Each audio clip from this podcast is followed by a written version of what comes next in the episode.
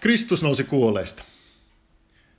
Olen tässä aiemmin käsitellyt joitakin aiheita, jotka ovat liittyneet ortodoksiseen kirkkorakennukseen ja toisaalta esimerkiksi sellaisiin peruskysymyksiin, että mitä on synti, mitä kärsivällisyys tai vaikkapa harkitsevaisuus. Ja nyt sitten saattaa lähestyä se kiusaus hukkua syvällisempää teologiaa, mutta yritän välttää sitä ja pysyä sellaisissa perusasioissa, että ne, voisiko sanoa, sopivat ihan peruskoulua käyvälle nuorelle. Ja aiheitakin riittää. Ja nyt aionkin jatkaa sillä linjalla, että käsittelisin nimenomaan sellaisia aiheita, joista ihmiset ovat esittäneet minulle aikojen saatossa kysymyksiä. Ja koululaiset osaavat tosiaan esittää hyviä ja jopa aika vaikeitakin kysymyksiä, mutta yhtä lailla näitä hyviä kysymyksiä tulee myös aikuisilta. Tai oikeastaan toivoisin, että niitä kysymyksiä tulisi aikuisilta paljon enemmän. Mutta meillä varttuneemmilla tahtoo vain olla, sanoisiko, tarpeettomia estoja näiden kysymysten esittämiselle. Ja, ja me niin pelkäämme, että, että se kysymys on jollain tavalla tyhmä tai, tai sellainen itsestäänselvyys, että jos, jos minä nyt sitä menen kysymään, niin, niin osoitan oman hölmöyteni. Mutta ei kysymysten esittäminen ole, ole hölmöyttä, koska siinähän se on oikeastaan viisautta, että me haluamme oppia ja tietää lisää. Ja, ja voisi tosiaan sanoa melkein, melkein niin suuremmaksi hulluudeksi sitä, että me vaikkapa näemme tai kuulemme jokaisessa Jumalan palveluksessa jonkun asian, jota me emme ymmärrä. Mutta siitä huolimatta emme niin kuin halua selvittää sitä, että uskaltaisimme kysyä, että mitä tämä nyt oikein tarkoittaa.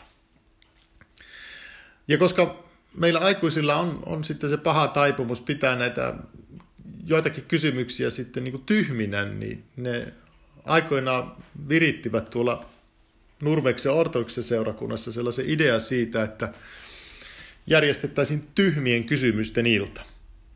Ja tuosta hassusta nimestä huolimatta, niin siinä, siinä ei ollut tarkoitus väheksyä kysyjiä, vaan ennemmin luoda sellainen mahdollisuus, että, että nyt saan kysyä ihan mitä tahansa ja, ja, ja sitä ei tarvitse niin kuin hävä, hävetä tai arastella millään tavoin.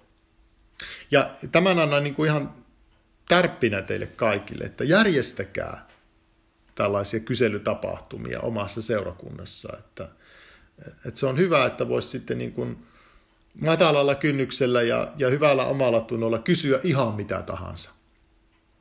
Ja, ja sitten se pappi, kanttori, uskonopettaja tai, tai kuka siellä nyt on vastaamassa, niin sitten vastaa siihen ihan mitä sattuu. No ei, ei kai, vaan varmasti ne vastaukset on, on ihan hyviä, mutta se täytyy kyllä pappina sanoa, että, että joskus kun on tullut vastaan sellainen vaikea kysymys, mihin ei, ei, ei, ei sillä hetkellä tiedä sitten oikein hyvää vastausta, niin, niin siinä todellakin on, on, on se kiusaus vastata niin jotain sinne päin, ruveta säveltelemään sitä vastausta. Ehkä vaan pelkästään siitä syystä, että ei, ei osoita sitä omaa tietämättömyyttään.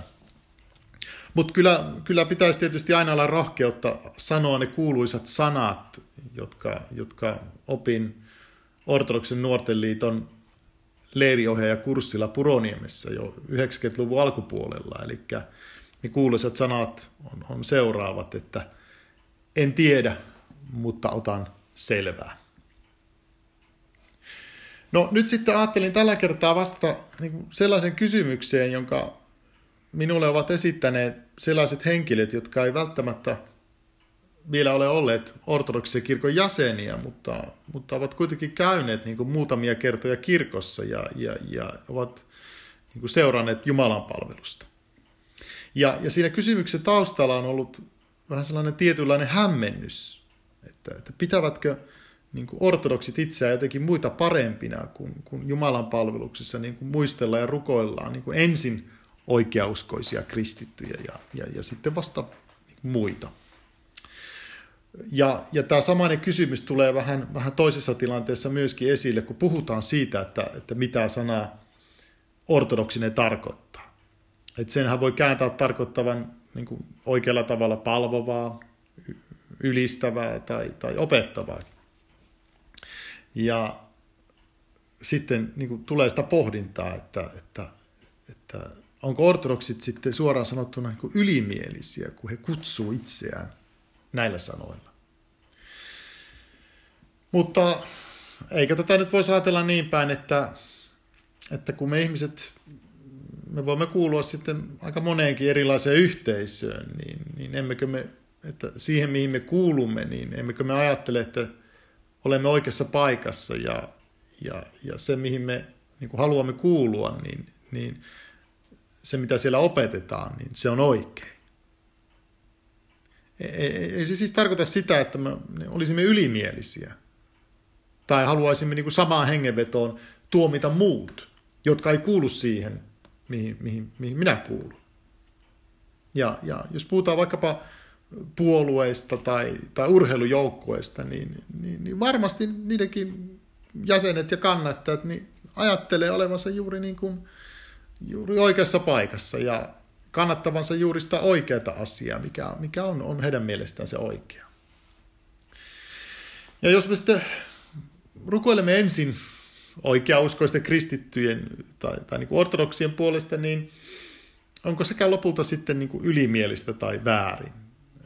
Eikö aika luonnollista, että me, me e, rukoilemme ensin niiden puolesta, jotka on niin meitä lähellä? Esimerkiksi omien perheenjäsenten puolesta rukoillaan ensin, se tulee niin kuin ihan luonnostaan, ja sitten sen jälkeen muita – ja, ja, ja on niin kuin tietynlainen järjestys siinä. Mutta ei, ei se tarkoita sitä, että muut on niin kuin jotenkin rupusakkia, vaan että me, me, me tiety, tietyssä järjestyksessä niin kuin aloitamme sen muistamisen. Mutta sitten tietysti tulee semmoinen paljon laajempi ja vaikeampi kysymys, että, että mitä me ylipäätänsä ymmärrämme sillä, kun me, me niin kuin puhumme kristityistä, että ketkä on kristittyjä. Että riittääkö se, että on kastettu ja vai riittääkö se, että usko, että Jeesus on olemassa? Että, et, et tämä on sellainen, mitä pitää pohtia sitten paljon laajemmin toisessa tilanteessa, omana kokonaisuutena. Koska siinä pitää sitten myöskin ehkä sivuta sitä asiaa, että, että mitä on ortodoksisuus. Ja, ja sekin on sellainen kysymys, joka lähes aina tulee esille silloin, kun olen pitänyt kirkoesittelyä erilaisille ryhmille, niin, niin koululaisille kuin aikuisillekin. Et, et sieltä tulee, tulee yleensä jossain vaiheessa se kysymys sitten, että, että mitä eroa on sitten esimerkiksi ortodoksisella ja evankelisluterilaisella kirkolla, koska Suomessa yleensä tätä niin kuin halutaan, halutaan tietää, että mikä se ero sitten on. Ja, ja voi olla, että kysyjä odottaa sitten, että, että voisin tarjota siihen sellaisen lyhyen tai ytimekkään vastauksen tai, tai sitten sellaisen tiivistetyn kohta kohdalta listan, jossa sanoo esimerkiksi, no, että no, meillä on paljon ikoneita ja no, meillä ei ole soittimia kirkossa ja, ja niin edelleen. Mutta se ei ole oikeastaan niin kuin, hyvä tapa yrittää vastata siihen kysymykseen. Ja, ja, ja tätä asiaa mä oon, oon, oon niin pohtinut omassa blogissanikin. Ja en, en nyt aio sanoa teille, että no menkää sinne ja lukekaa se sieltä, vaan, vaan ajattelin sitten seuraavalla kerralla ryhtyä pitämään vähän niin kuin semmoista äänikirjaa, jossa, jossa myöskin luen teille näitä ajatuksia sitten ääneen, mitä on aiemmin kirjoittanut. Ja, ja varmasti onkin ihan hyvä välillä kuunnella, eikä, eikä vain tuijottaa ja lukea kaikkia sieltä ruudusta että nyt voisin kuvitella, että meille tulee sitä ruutuaikaa ihan tarpeeksi näinä aikoina. Ja itse olen huomannut, että, että niin kuin podcasteja tai äänikirjoja tai sen sellaisia, niin niitä on mukava kuunnella esimerkiksi silloin, kun ajelee autolla jonnekin. Ja, tai samoin kuin on, on jonkun kuntopyörä äärellä, niin, niin, niin, niin on mukava kuunnella siinä tilanteessa podcasteja. Ja monet tekevät sitä silloin, kun ne on ulkoilemassa ja lenkillä, mutta itse on silloin, kun ulkona liikun, niin, niin en, en kuitenkaan niin pidä mitään tulppia korvissa, että, että haluan kuulla ympäristön ääniä ja, ja erityisesti näin keväällä, lintujen laulu on, on musiikkia korville. Mutta en rupea jaarittelemaan nyt sen enempää, vaan, vaan oikeastaan vaan sanon sen, että ensi kerralla sitten niin, niin, niin pohditaan, eikä pelkästään varmaan ensi kerralla, vaan sitäkin seuraavalla kerralla, että mitä se ortodoksisuus sitten oikein on.